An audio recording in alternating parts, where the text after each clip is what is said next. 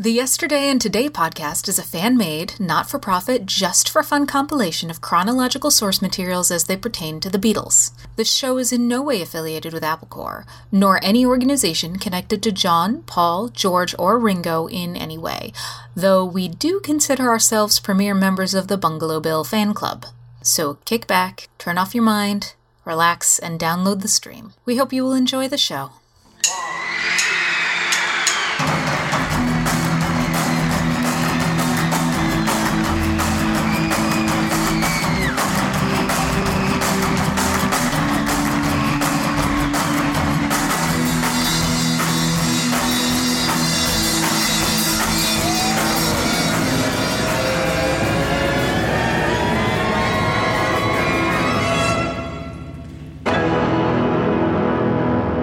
Beatles, Yesterday and Today. 1976, Episode 7, Going Green. In this episode, we'll cover June 24th through May 17th.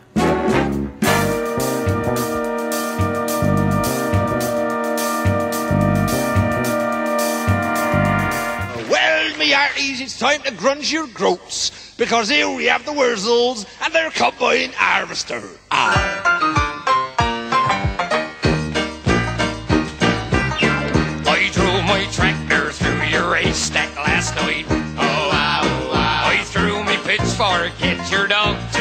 To keep quiet. Oh, wow, now someone's telling me that you avoiding me.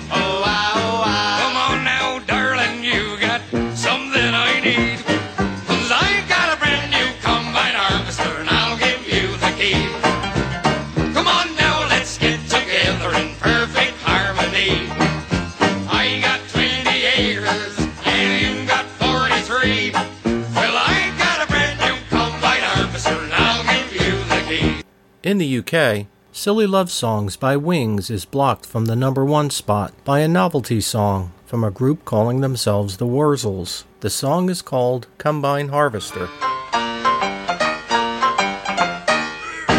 As Wings finished up their American tour in Los Angeles, McCartney took the time from his schedule to assist Ringo in the studio on Paul's track Pure Gold. The other night, Paul came down.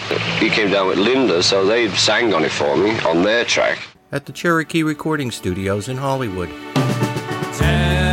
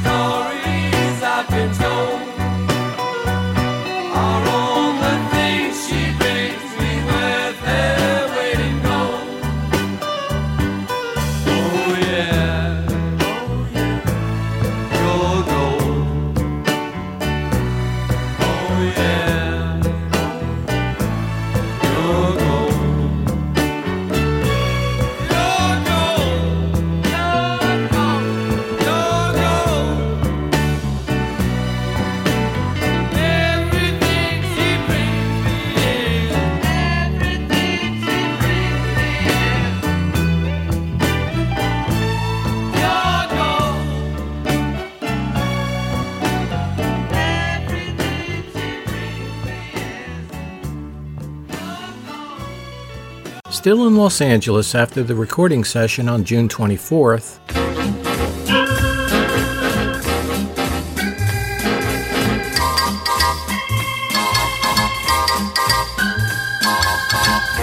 to celebrate the completion of the Wings American tour, Paul and Linda hold a party in Beverly Hills at Green Acres, a large mansion in Benedict Canyon, once owned by 1920s silent film star Harold Lloyd.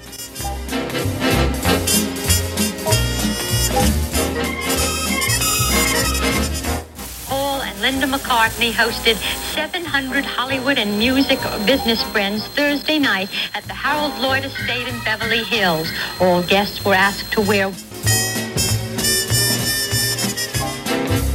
All guests, which include Jack Nicholson, David Cassidy, Tony Curtis, Rod Stewart, were asked to wear white so that Hawaiian painters can spray a prism of color on their clothes. Music was provided by Nelson Riddle and his orchestra.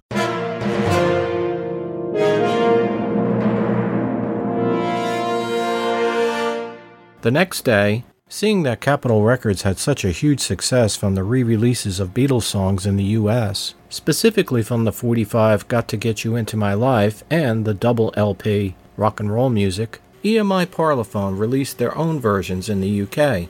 So on June 25th, Parlophone releases the single back in the USSR. The flip side is Twist and Shout. Ringo is asked for a comment on the Beatles re releases. Ringo, are you surprised at the resurgence and re-releasing of all the old Beatles material?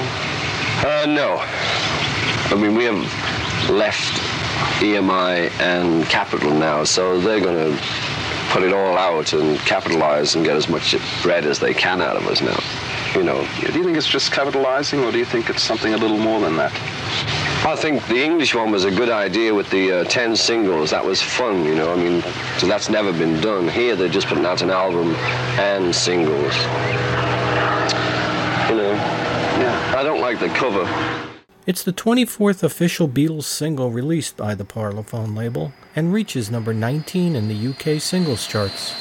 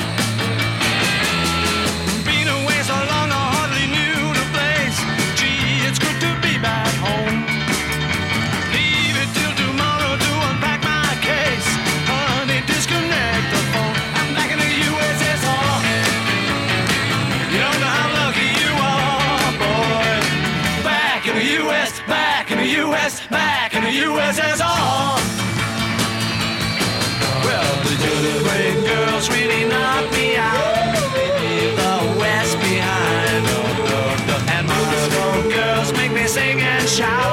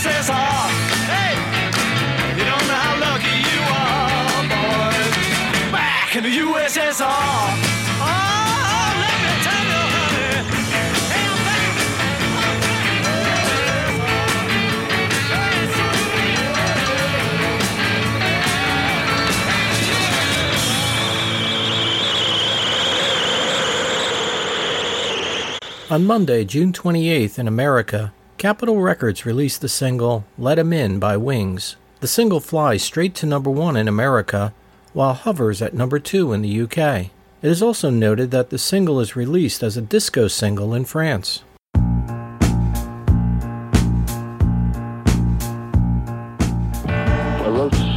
Song, Let 'Em In, in London uh, one time, sitting at my piano the other day. Nobody leaves this house till I find the lost chord. I just wrote it sitting at the piano.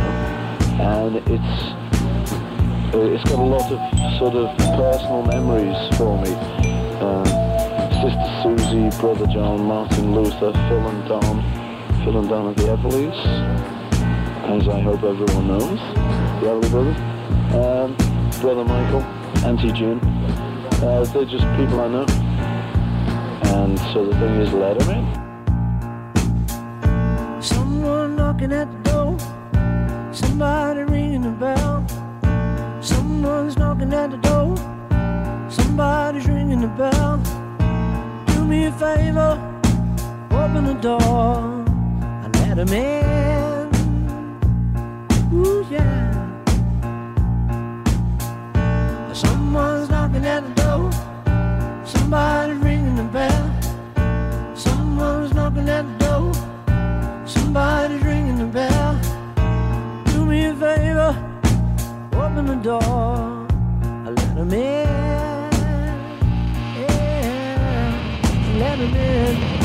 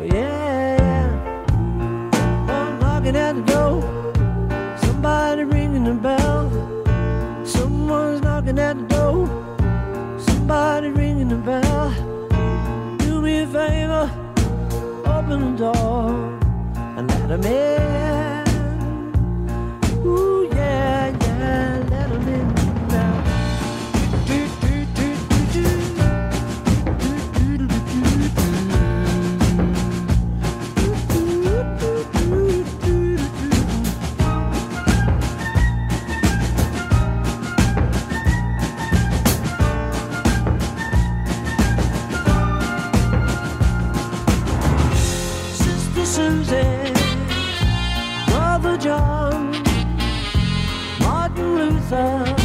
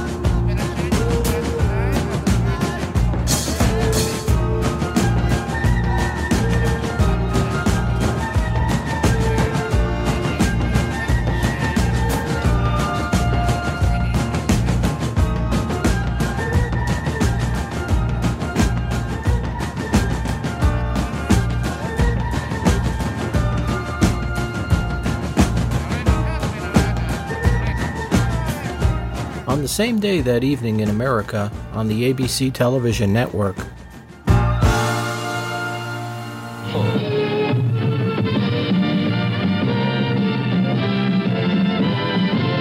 Good Night America, a second generation TV news magazine. Tonight from Hollywood, the blonde bombshell who shook our nation's capital, Elizabeth Ray, the Washington Fringe Benefit, and then one of the most talented singers and songwriters in the history of music, Paul McCartney and Wings Over America. Journalist Geraldo Rivera hosts Paul and Linda McCartney for his show Good Night America. Hello, my name is Geraldo Rivera, and I'm introducing Paul and Linda McCartney. Hello. My name. my name is uh, my tonight. Geraldo, Geraldo, Geraldo. Geraldo. His name is Geraldo Rivera. Will the real Geraldo Rivera stand up? You're all wrong. The members of this rock and roll band, individually and as a group, have sold more than 130 million records. Our guest, of course, is Paul McCartney, now of Wings, late of the Beatles, the most famous left-handed bass player in the history of rock and one of the most talented songwriters and performers in the history of music. His group has just completed a sold-out concert tour called Wings Over America, and I interviewed Paul and his wife and backup vocalist Linda after their giant concert before almost 70,000 screamers in Seattle.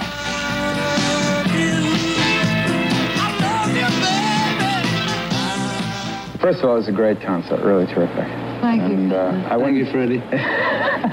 Looking good. I know him. I've seen him. Looking good. I've seen him. And I know them all, you know. Uh, you kid. How does it feel to be back in the old U.S. touring after 10 years? It's really wonderful.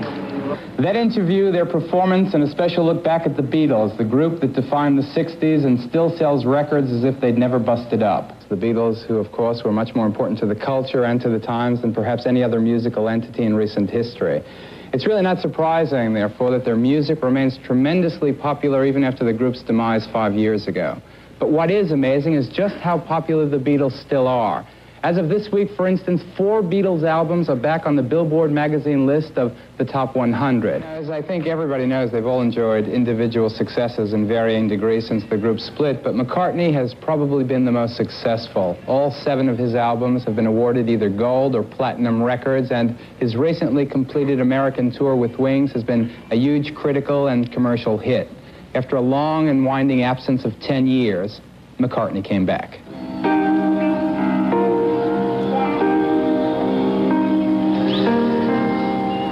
The long and winding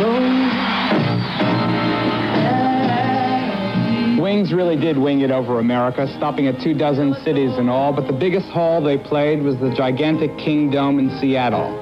The crowd there approached 70,000 people, many of whom had slept there overnight or over several nights to make sure they got the best of the first come, first served seats. The audience consisted of old Beatle fans like me left over from the 60s, as well as a whole new generation of kids who must have still been in their cradles the first time around. Lead me to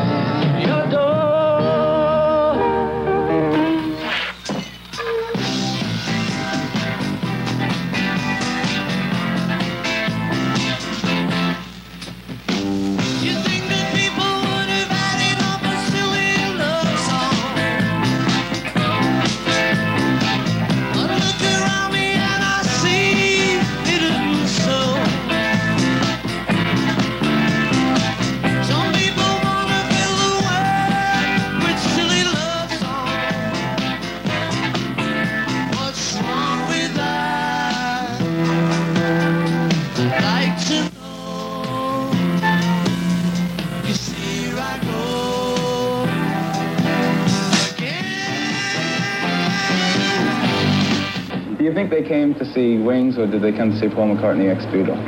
I think there's a bit of both, you know, when they first come, but I think uh, they go away having seen Wings. I was very surprised at the age of the, you know, some of the fans. How old were they? I, I interviewed some that were 12 years old, 13 years old. They could not have possibly known the, uh, you know, the Beatles during the heyday. Come on, 12 year olds, keep coming. Do you think that Wings is finally getting acceptance, gaining acceptance as a group on its own? Seems to be, yeah. You know, you're also, it seems, just from the outside, gaining acceptance. And, uh, It's about time, isn't it? Yeah. how did you deal with the resentment? I mean, you're you're an artist, a sensitive person. How I took it in my stride, if you want to know the truth. I didn't mind it because I was just beginning, so I was spending more time learning the piano than I was reading my press clippings. So, you know, it's always good a bit of criticism if you like that kind of thing. Do you? No. Not particularly, but. It must be a lot more fun to be accepted by. Well, I'm having a good time in the group, I must say. This tour has been so much fun, especially on stage. Right, honey? Right, honey. Oh, is that a nice family picture? That brings up another Thanks, Fred. He's good, this boy. Have you seen him? Go on. Usually, in a rock and roll context, the old man goes on the road and the old lady stays home, as they This is say. it. I mean, Well, this is it, man. 76. Time for a change. How, do, how do you raise normal children in that kind of atmosphere? Well, I don't know how you na- raise normal children in any kind of atmosphere, you know, really. I mean, but um, we just try our best, you know, and they seem pretty normal to me. Like, what do you want to be doing five years from now? I thought, I used to, when I was about 18, I'd kind of look at these 25-year-old fellas and think, oh, dear me, past it, you know, 25, can't get much older than that, can you? And, uh, of course, when you get to 25, you see 30 as that one, and then when you get to 30, you see 35 as that one. When you get to 34, which I almost, I can't believe it myself, I mean, you know, it's what I almost am. Time marches on. It's right, Linda. Uh, oh, it's very right, very significant, very significant. Are you surprised at the amount of straight press coverage the tour has gotten? No, Freddie, not really. I thought it was Tony. Tony. Oh, Tony! Oh, I've seen it. Oh, you yellow ribbon. You know my son. Good. Hi. I love it. We want you to show you. You're looking you. I've seen you. You're looking seen better than you're looking, Tony. You know, but a straight press coverage of your tour. Uh, what about it? Were you surprised by the amount? I mean, it's really extraordinary. I mean, the front page of all the magazines. all- It sort of started with that thing of here he is, an ex-Beatle, ten years later he's coming to play America. Which, funnily enough, I didn't even think about. You know, I didn't realize it was ten years since I'd played with the Beatles. I just kind of thought I was coming on tour. So um, I think that's sort of what's done it. All right. We'll have more of their concert, their interview. We'll meet the rest of the group. All coming up right after this.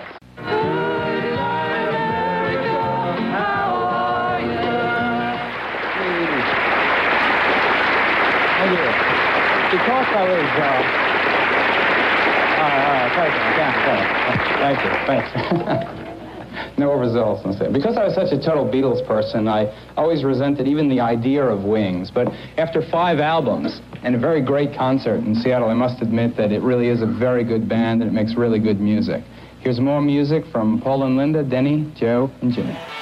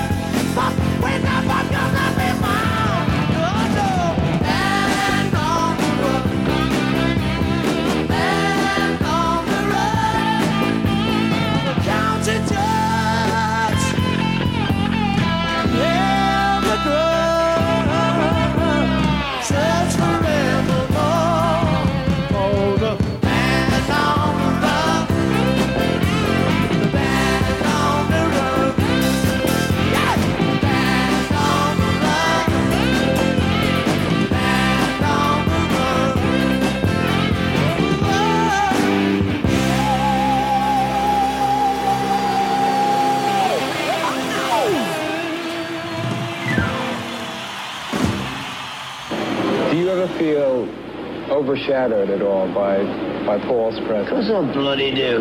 No. No, you know. I mean, I've got my thing that I'm developing within the band. Writing a few songs every now and then, you know. This next album, we hope to even it out a bit more. So you think Wings will stay an integral group? Well, yeah, we only just started. You know. This is the first, this is the first uh, whatever seater it was tonight. I mean, this is the first big auditorium that we've done like this. Big is uh, an understatement. Yeah, case. true, true. Jimmy, how old are you? Do you mind if I answer that? Well, I was 23 last week. 23. And how long have you been in this crazy business? Um, professionally, well, I've turned professional when I was 15. I've been playing for four years before that. I started when I was about 11, I think. I want to ask you the same question I asked Denny about, you know, about Paul's presence. Uh, do you ever feel overshadowed by it? Do you ever feel like you're like a backup instead of an equal in the band? No, I think, you know, you've got to get out there and be an individual and say, right, I'm going to show them what I can do. And then, like, when you get a, a chance to uh, do your songs or whatever, or play your, your solos, then you, you just, like, I mean, this Get band's there. like any other band when it gets down to the band. Forget the audience and the public and all the rest of it. You know, I mean, Yeah, we all work together. if there's any problems, everybody has their say, you know. If from the outside, a lot of people think that you sort of take the back seat, but it's, uh, it's a lot of freedom in the studio, on stage. It's a good, good situation to be in. Camera one. Camera two. Okay, focus. Quiet, please. Quiet, please. please. Sort of quiet. In the auditorium, please. Listen, before we start again, we hear the Fonz is on your show, and we just want to say, uh, Are you still friendly with your three former partners? Yes. Really, to tell the truth. Do you see them often? Yes, I do. I do, Michael. Well, I don't see them that often, actually, but I'm very friendly with them when I do see them. But we're living at different parts of the globe. You know, Ringo tends to hang out in Los Angeles. John tends to hang out in New York. And George is kind of between there and uh, London. And I'm often in kind of London or Scotland, so we don't, you know, when we go to New York, we see John and vice versa. It, it hasn't always been that way in the past decade, uh, has it? I mean, isn't it much more comfortable now that you them? There was a period, you know, when there was kind of a lot of business troubles, yeah, and uh, we had a lot of squabbling, and everyone was a bit bitchy towards one another, yeah. That certainly did go on, Geraldo. But it's past. But yeah, it, the animosity has subsided. Does that mean my next obligatory question that we, What there's will any that be? chance? Wait, what? what I'll let, will I'll let be? Linda ask. I'll let Is there Linda any ask. chance of the Beatles reunion? Is it just for one show? Just for one little fiddle? Well, Linda, I'd like to answer you sincerely now, but I can't.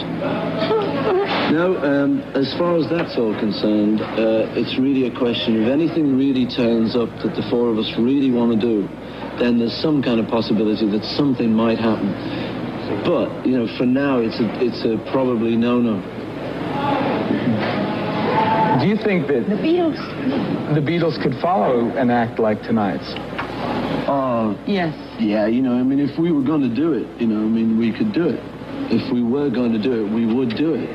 But the main thing that you sort of have to remember, you know, is that you have to be hot to do a thing. You've got to want to do a thing. I mean, you, you know, you're here's a lawyer. This gentleman here, an ex-lawyer turned TV personality, Yeah, Freddie that's Prince. I know him anyway. Now, I mean, in your case, you see, I mean, you had to be keen to be a TV thing, or else you just wouldn't have come into it. And our thing is that we have to be keen to do anything with the four of us as the Beatles again. And that means really kind of keen, you know, not just kind of some fella offers and we all come together for the money. That's not where it's at. Do you feel any kind of, uh, I, I guess resentment is much too strong a word, but any kind of hesitation about the fact that you will always, in all probability, be identified as a former Beatle? No, I don't mind it. You know, I'm always going to be identified by my real name, also Paul McCartney. You know, but I don't, that doesn't bother me. And ex-Beatles, another kind of tag, uh, which doesn't bother me. Now I'm proud of what what I'd done. Paul McCartney, yesterday and today. We'll be back with Henry Winkler, the Fonz, just five feet six inches tall, but absolutely the biggest man in television right now, so stay with us.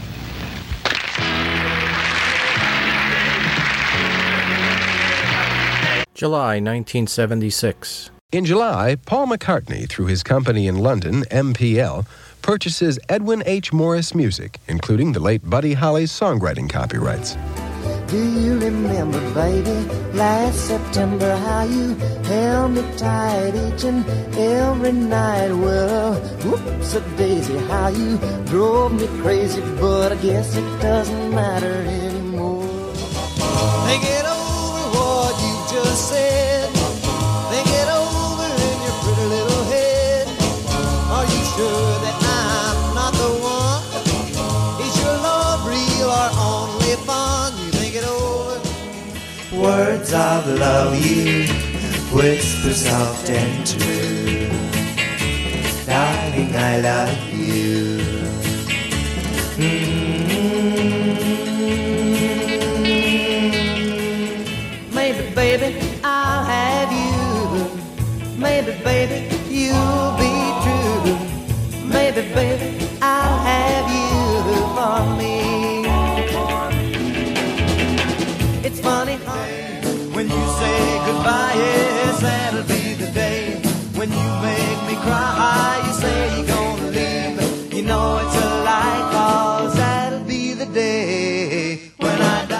Also in July, an exhibition of paintings by the late bassist and friend of the Beatles, Stuart Sutcliffe, takes place at a South London art gallery. On July 2nd, Russian born British theatrical impresario Bernard Delfont, brother to Sir Lew Grade, told the British newspaper The Daily Mirror that he had asked the Beatles to play for the Queen's Silver Jubilee.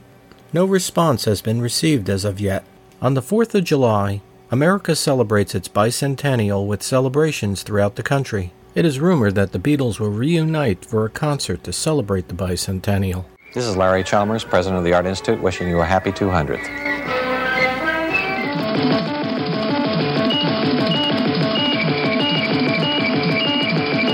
This is NBC Sunday Night News, July 4th, with John Hart reporting from the NBC News Center in New York. Good evening. Reuters, the British news service, sent out a dispatch on the Queen's coming visit to this country today, and the British correspondent said 200 years after the upstart American colonies cut the umbilical cord to Mother Britain, the British monarch is going back for an inspection tour. And an anonymous person at the British Embassy in Washington explained why the Queen was arriving two days after the 4th of July. Having her here on the 4th was really a bit much, he said. Forgiveness can go only so far. In this country, the tall ships sailed into New York today for an audience of millions. The president visited three cities and made two speeches as this country of immigrants celebrated its 200th birthday. As America's 200th birthday draws to a close, NBC News summarizes the nationwide celebration with the exciting special, The Best of the Fourth. John Chancellor and David Brinkley bring you a full hour of live reports, commentary, and taped highlights of a great day in history.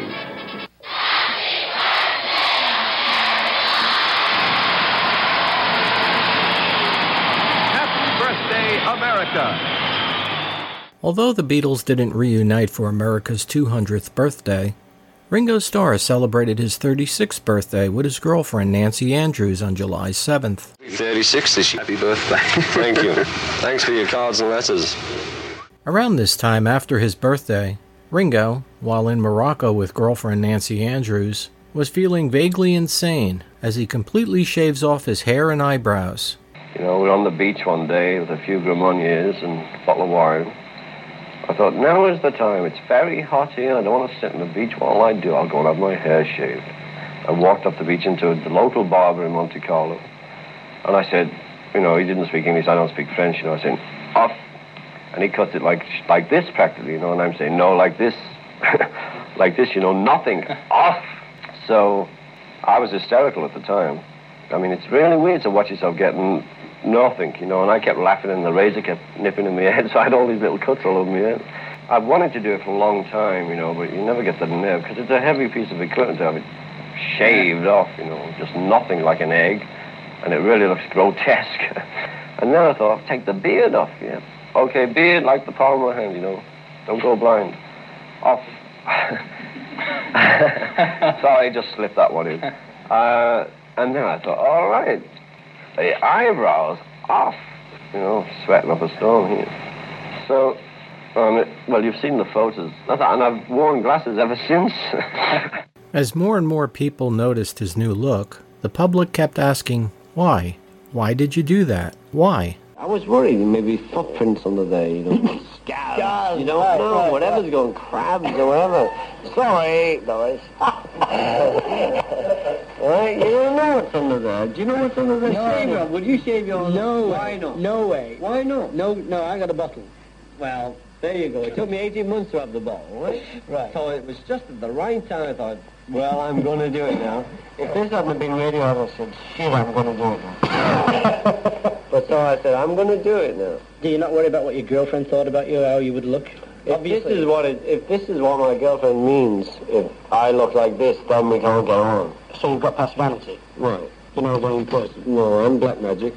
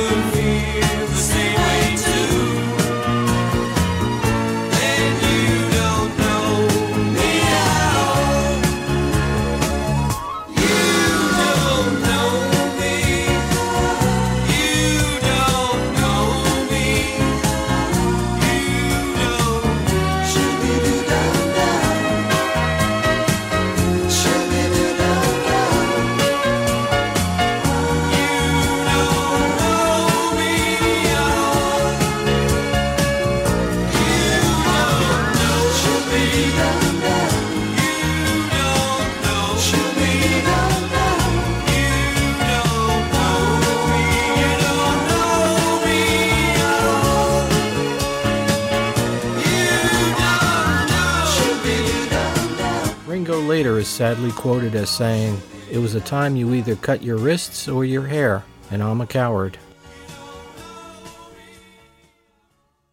While still in California on July 10th, Paul and Linda attend the Beach Boys concert this evening, as it is the return of Brian Wilson, who has not played on stage with the band in 12 years.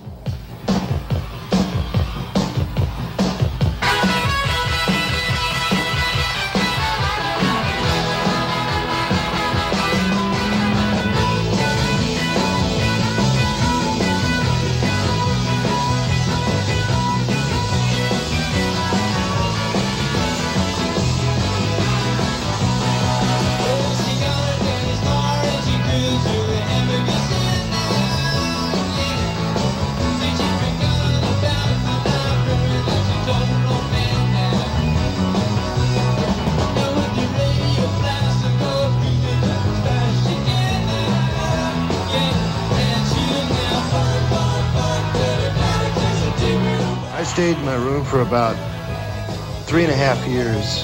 It was like it. That's all I could see were these walls, these walls, and that ceiling, and that, in this bed, and this chest here, this chest of mine. You know, I could see that chest, and I could smell my cologne and everything. But I mean, other than that, it was that was really what life was all about for me. You know, staying in bed. I mean, I was hiding away from everything and anything, and it was just one big hideaway. You know.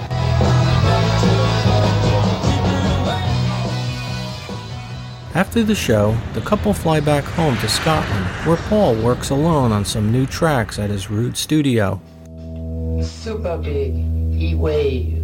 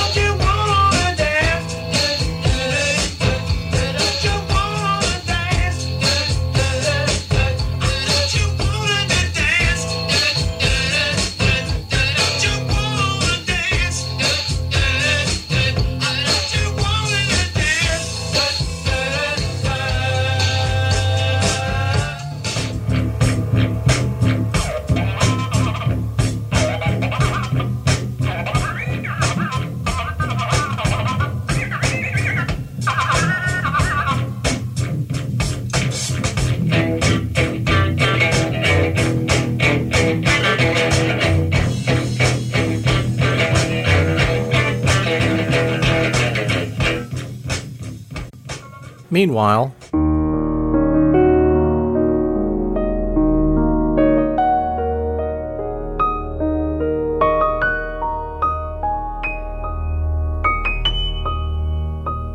on July 13th, back in a New York courtroom, a final decision on the Morris Levy versus John Lennon case was rendered. Judge Thomas Griesa awarded Big Seven Music $6,795 for loss of domestic and foreign royalties and dismissed the punitive damage claims.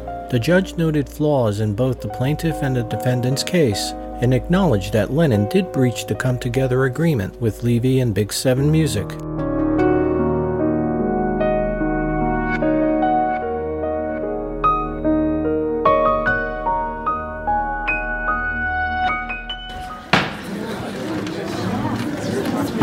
On Tuesday, July 27th, on the 14th floor of the Department of Immigration and Naturalization building in New York, John Lennon appeared for final decision on his legal right to stay in the United States. John was subject to a series of questions by the government's attorney, William Dunlap. Surprisingly enough, Attorney Dunlap just asked him one question Did he leave the United States for any reason since his application? Lennon replied no. Dunlap replied, I have no further questions. John's attorney, Leon Wildes, then paraded a series of character witnesses. At the hearing, actress Gloria Swanson and author Norman Mailer appear on behalf of John as character witnesses. Then, Judge Ira Fieldsteel approves John Lennon's application to remain in the U.S. as a permanent resident and awards Lennon a green card. And this was what it was all about. Finally, after four and a half long years of struggle, John Lennon got his card, a green card, saying that he's now a permanent resident of the United States. The green card decision gave John Lennon the right to be allowed to freely travel to and from the United States without fear of being denied readmission. I just feel overwhelmed because, as usual, there's a great woman behind every idiot. and she's the one, and she kept me together. You know, I would have fallen apart a long time ago. And she pulled me through it, and here I am. I thank her. and God bless her. John, what is the one reason you decided that you wanted to live in America rather than any other nation?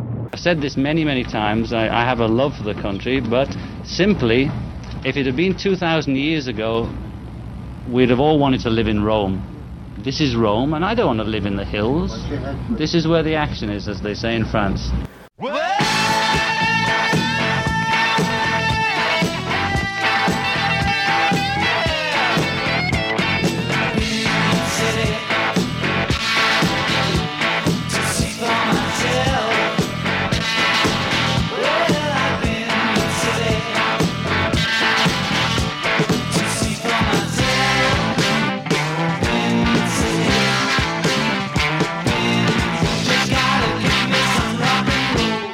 U.S. immigration finally grants John Lennon his precious green card, meaning citizen status. After many long and bitter court battles, John Lennon is now free again to concentrate on more artistic pursuits. John would be permitted to petition for American citizenship in the year 1981. Right on, brother.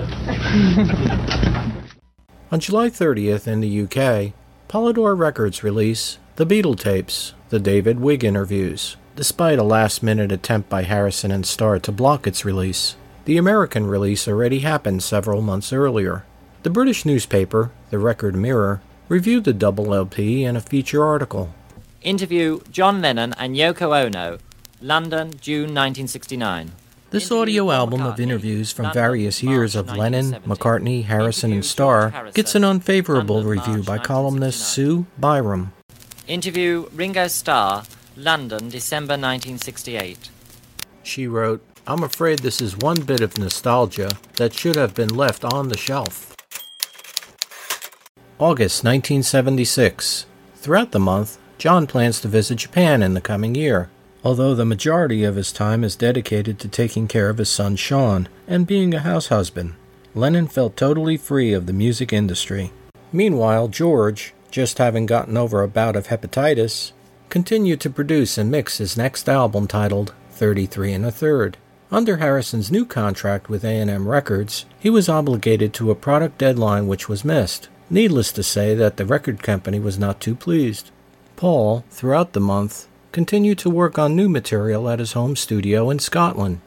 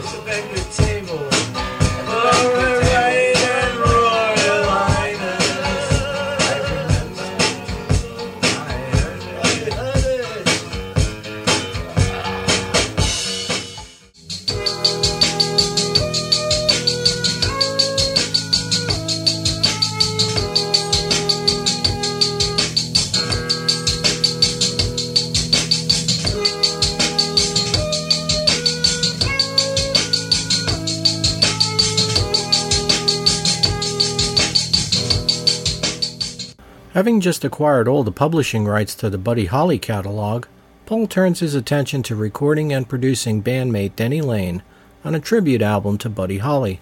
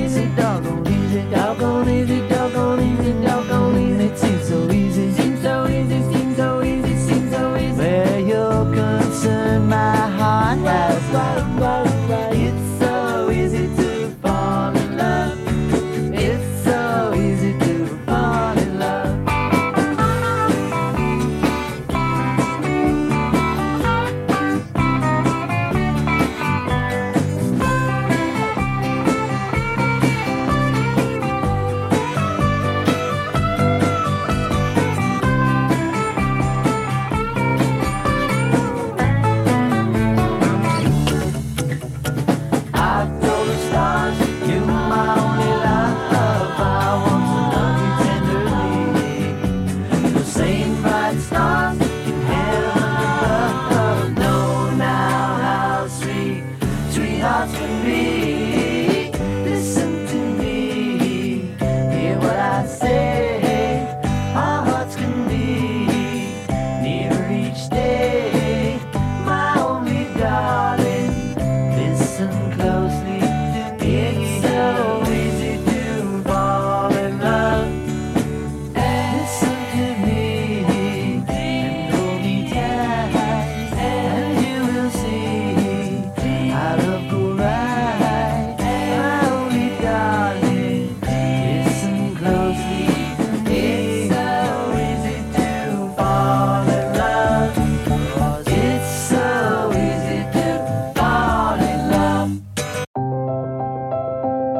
On September 7th, Paul and Linda McCartney hosted a party at the Orangery in Holland Park, London. The party was a celebration of Buddy Holly's music and the kickoff for the first Buddy Holly Week.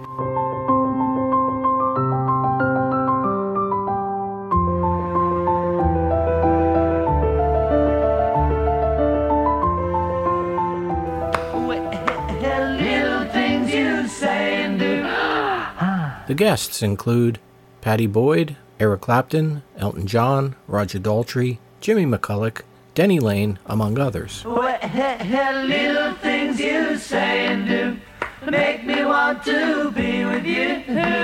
Rave on, it's a crazy feeling, and I know it's got me really when you say, I love you.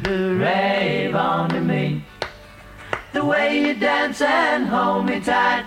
The way you kiss and say goodnight. Rave on, it's a crazy feeling, and I know it's got me reeling when you say, I love you. Rave on to me. Rave on, it's a crazy feeling, and I know it's got me reeling. I'm so glad you're revealing your love for me. Rave on, rave on and tell me, tell me, not to be lonely, tell me, You love me only, rave on me.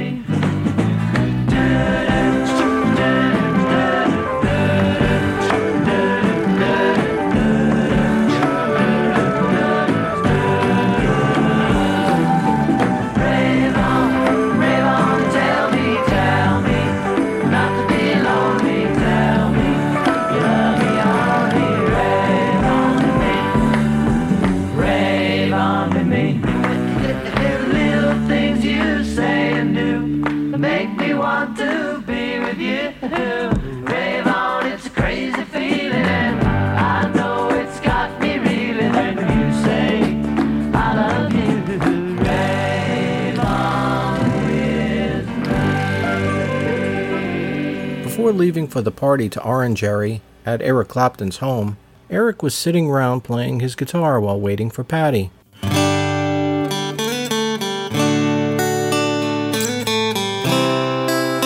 Unbeknownst to him, she was having a panic attack. She was panicking about her hair, her clothes, her makeup, everything. After a long wait, she came downstairs expecting Eric to really berate her for taking too long, but he didn't. He said, Listen to this. He proceeded to play her this song that he wrote while waiting for her.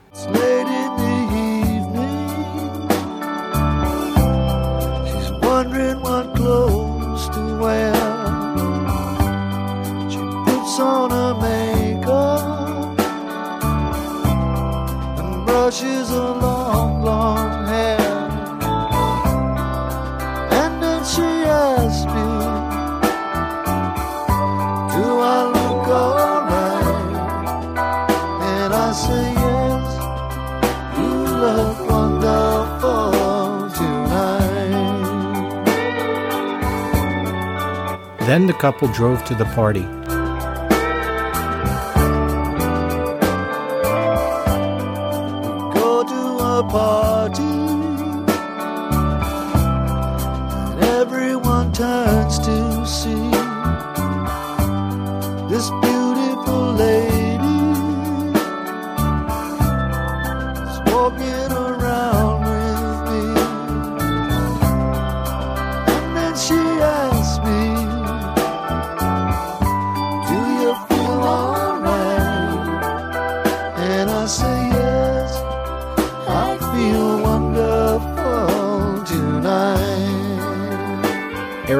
The song after the party and commented in an interview The songs you write very quickly are always the best, the ones that are written in the space of a day. It was just about taking the old lady out and getting too sloshed to drive home.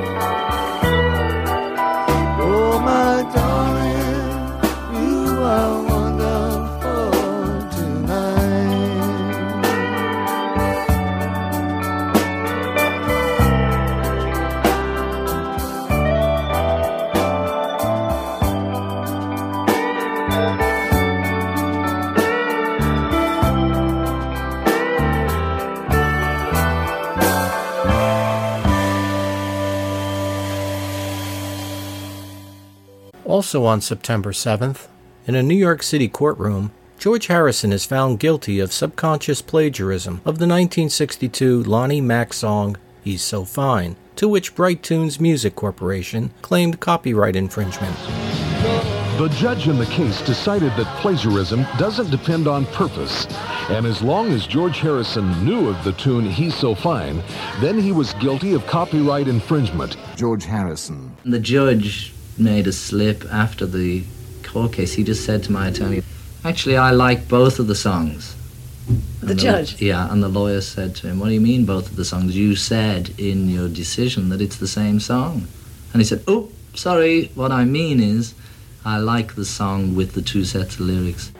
This landmark decision cost George quite a sum, as well as setting an important precedent for composers and song publishers.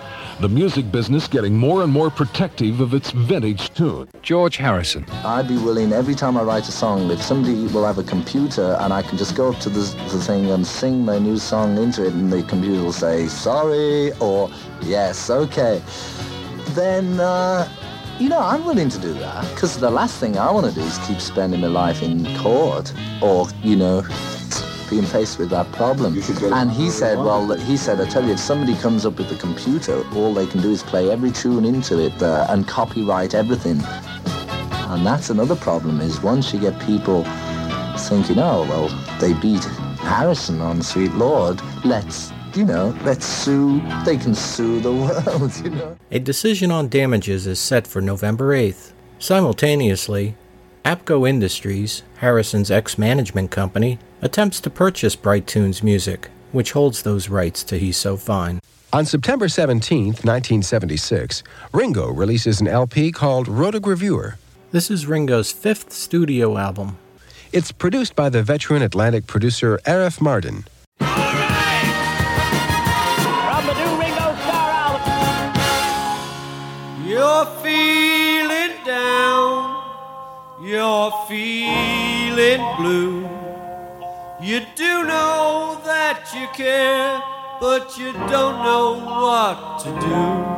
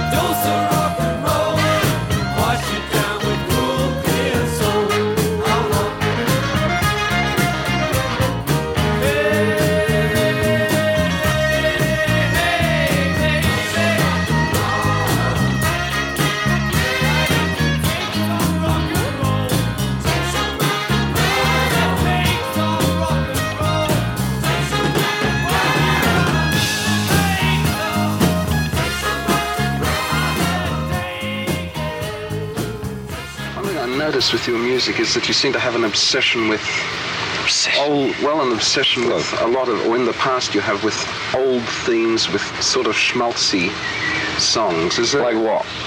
Well, you're 16. Um, Oh, yeah, photograph- there's a- photograph. I mean, you know, photograph I wrote, man. That's the best song I ever wrote. Right, but you you seem to continually reach back into the past. Well, Is there a I'm reason.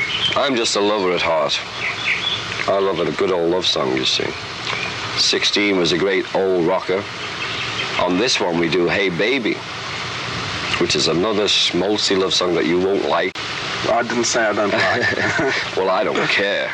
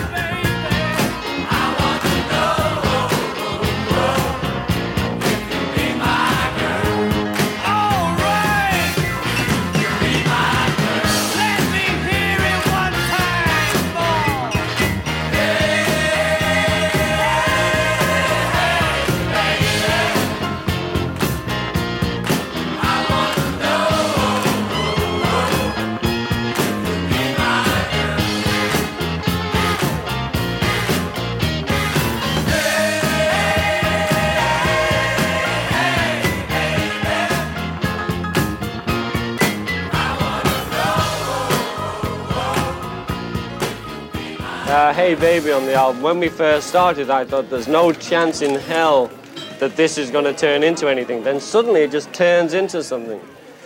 I liked the track before, I like it now. I think I did it better than Bruce Channel. You've got you've got some of the, the, the ex-Beatles on the album. Uh, Paul McCartney, Linda McCartney. yeah. No, Yeah, let's and- get serious now. We're talking about the record. Yeah. Uh, yes, Paul is on by accident because, uh, I mean, it really is accident. He wrote that song for me last year, and I should have recorded in July, but I didn't bother. Um, and so we did the track, and his tour was put off for a month, you know, because Jimmy broke his hand, his guitarist. So it just worked out. We were in the same in the LA at the same time, so he came down. Of course, he sang on his song. We're all delighted to note that uh, Paul McCartney wrote a song for it. This is the one.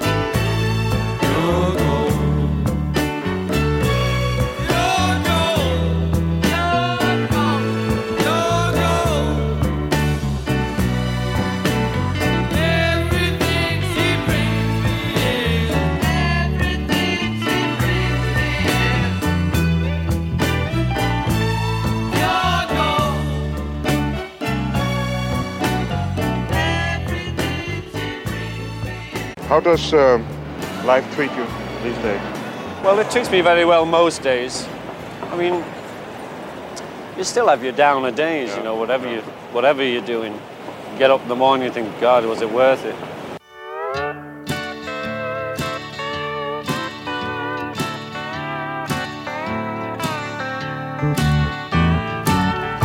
I tried my best to get things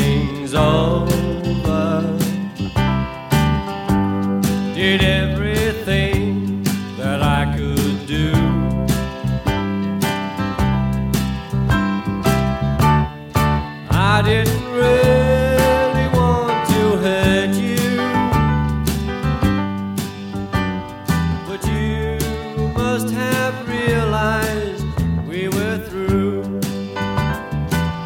Now don't it make you feel like crying, watching a good love slowly die? You and me could spend a lifetime trying, simply say goodbye. Just like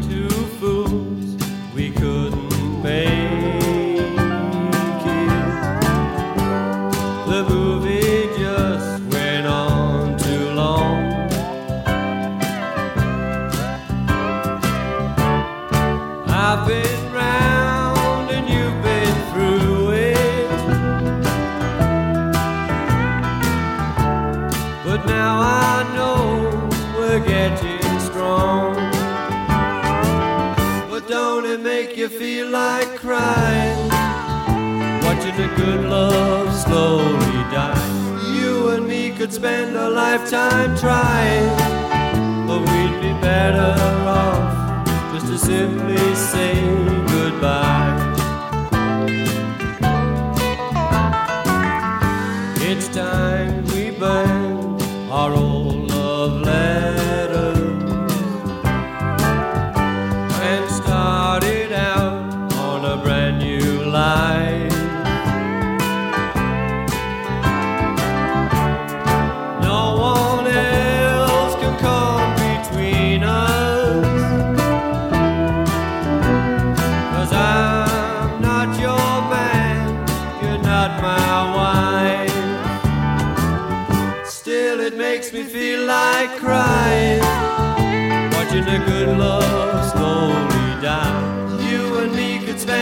Lifetime trying.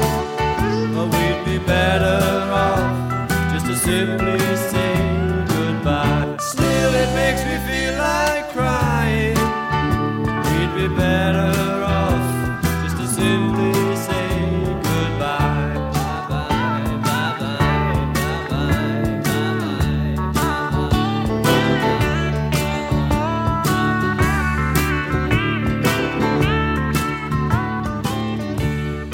Cryin' is a heartfelt country song about Ringo's marriage to Maureen. It was written by Ringo and Vinnie Poncia. I write with Vinnie Poncia, always we write together. And he plays the house vocal because I can't sing and play drums at the same time because it goes on the tracks, you know. The song featured the pedal steel guitar work of Sneaky Pete Kleinow, who played on Lennon's Mind Games session. Who are some of the people you have performing with you? Well, I have, you know, the Fab Three have written me one each. Uh, yes, I got John Lennon And John flew in to work with me. to LA for four days to work on the track with me. The first time we ever paid anyone, that was John. Really? And he wanted scale because he joined the union.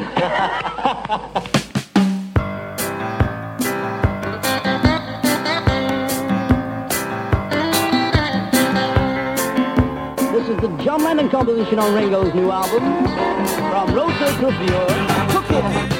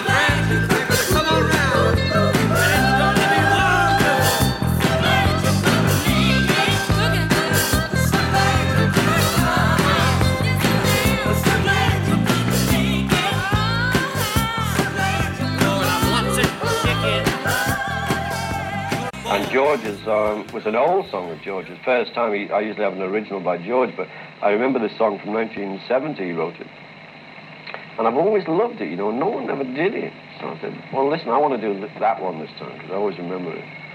And it's been cut four times, and no one ever used it. You know, I'm not going to tell you who because they'll all put their version up before me.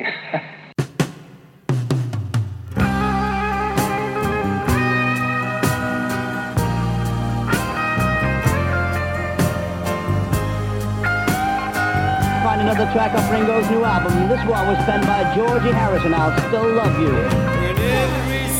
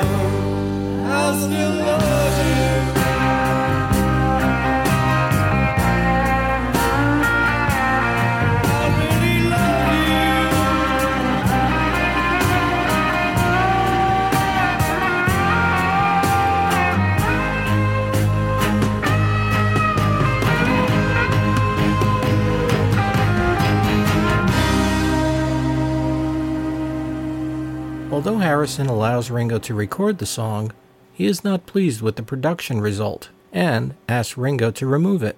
Ringo could not due to the release schedule. Thus, George sues Ringo. Uh, the last time he calls me and say, I'm going to sue you. So not George, don't be so number. No, I'm going to sue you. I don't like what you've done. Because he wrote this song and I had it mixed by somebody else.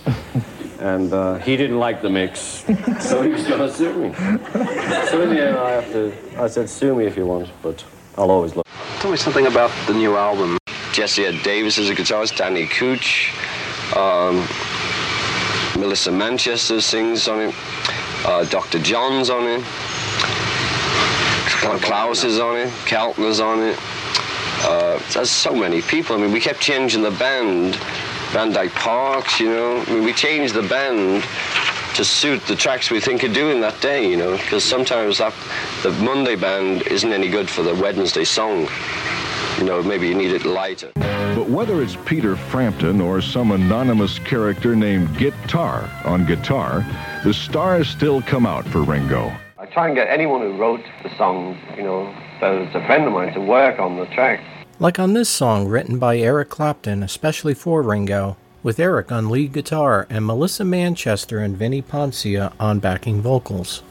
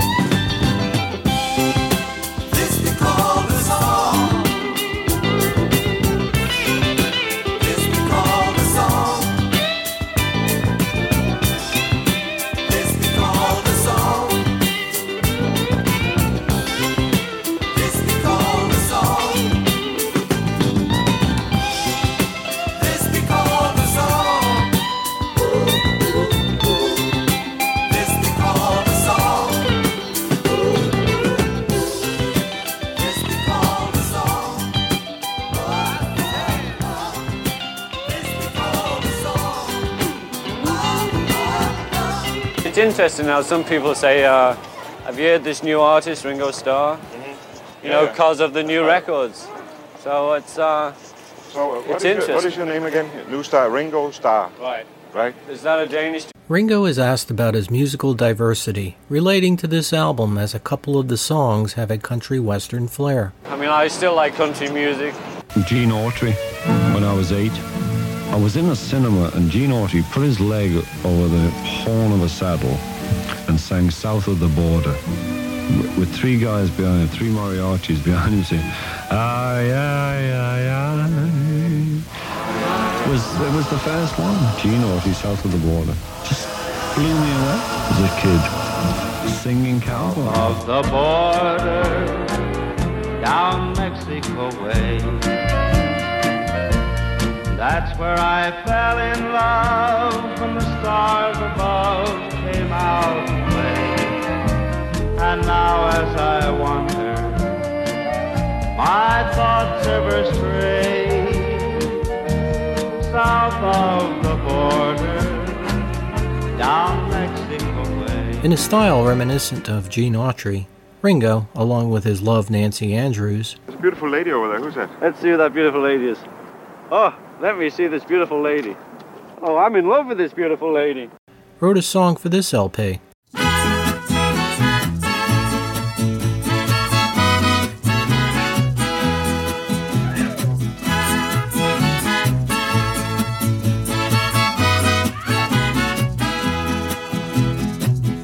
Cross over the border, we'll take a sailing ship into the night.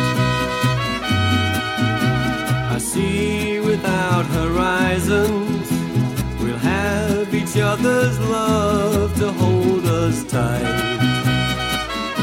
On a starless night, oh, Las Brisas means the breeze will carry us like two birds in flight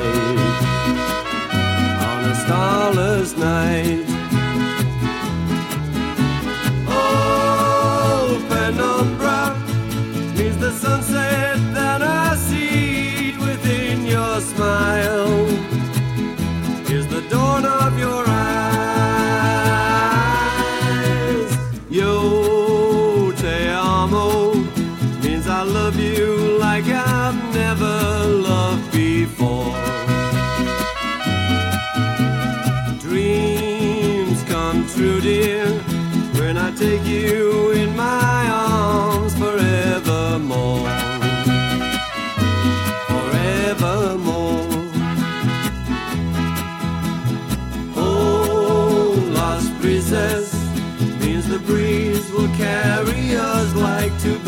In flight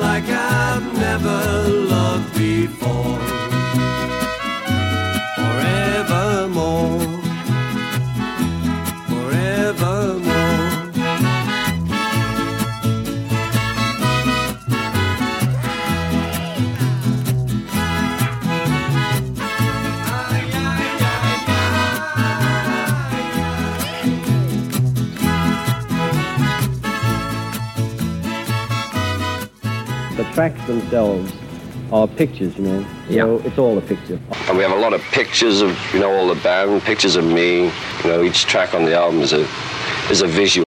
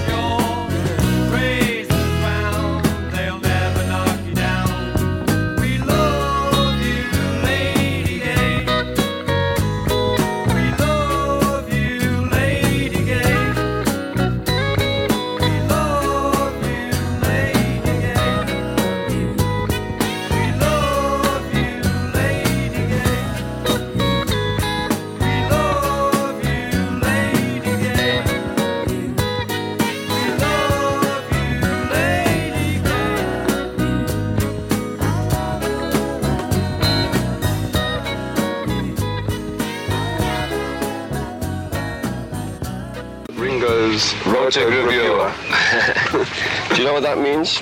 Now, where did you get the title? Well, you know the song Easter Parade?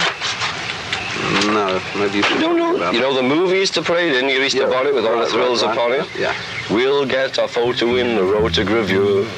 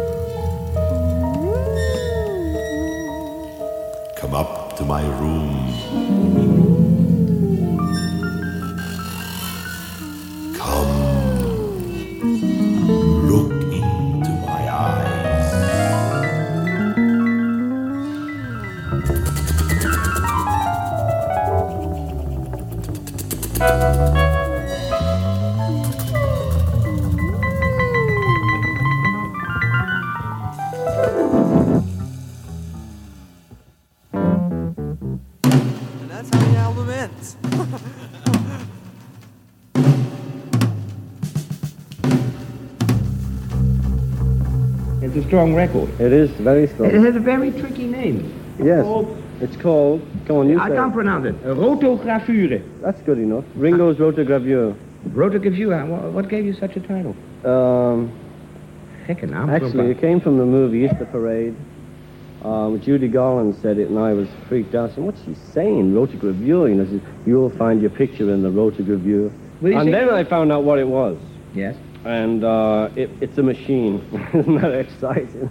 It's a machine that prints pictures very fast. And it was also the first name for a New York's color supplement uh, that they used to put in about, you know, all the well-known people of the day. They'd put these pictures. Guess who landed today? Guess who's walking down Fifth Avenue?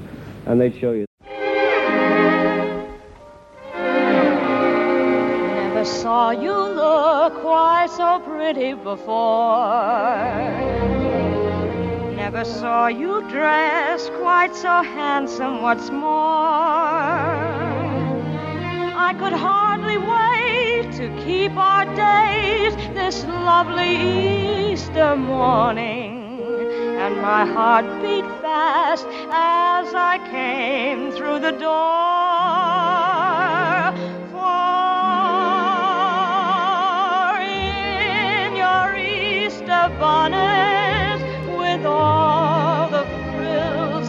It, you'll be the grandest fellow in the Easter parade.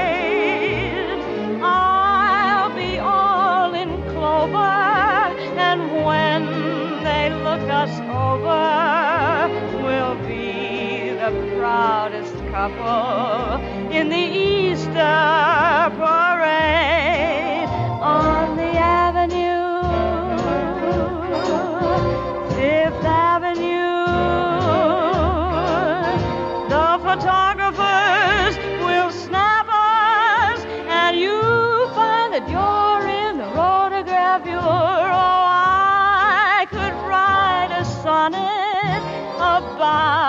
your Easter bonnet and of the guy I'm taking to the Easter parade. on the avenue, Fifth Avenue. The photographers will snap us, and you'll find that you're in the rotogravure. Ringo's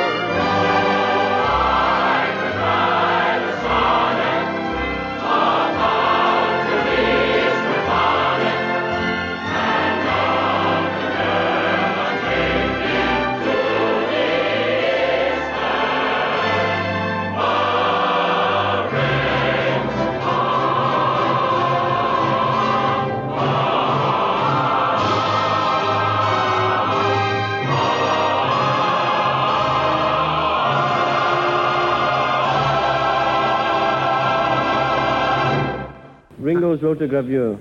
Go work. Go work, right? See, that's your slave driver. Coming up in a moment, George Harrison comes home to Crackerbox Palace. Wings continue their tour. Wings go live over America. And a final reflection. Next on Yesterday and Today. We have to keep going. What, what do you want us to do? Retire? What is that? We don't work on the railways.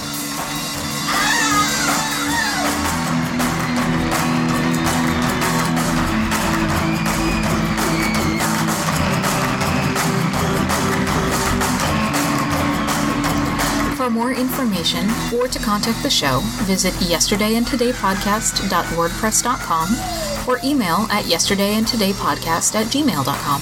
Also visit at yesterdaypod on Twitter and search Yesterday and Today Podcast on Facebook. See you next time.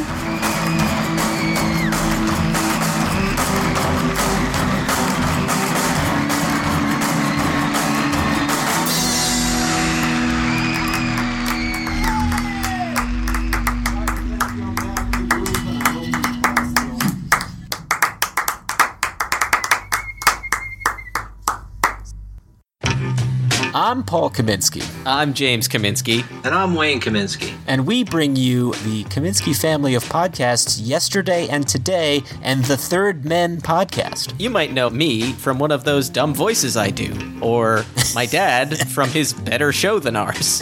wow. And we're here to tell you about some cool merchandise you can pick up for the shows.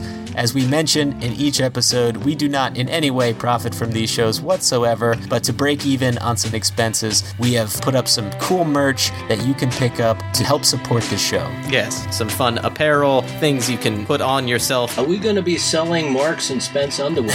Don't worry, we will. You can head to our social media pages. That's facebook.com slash yesterday and today podcast or facebook.com slash third men.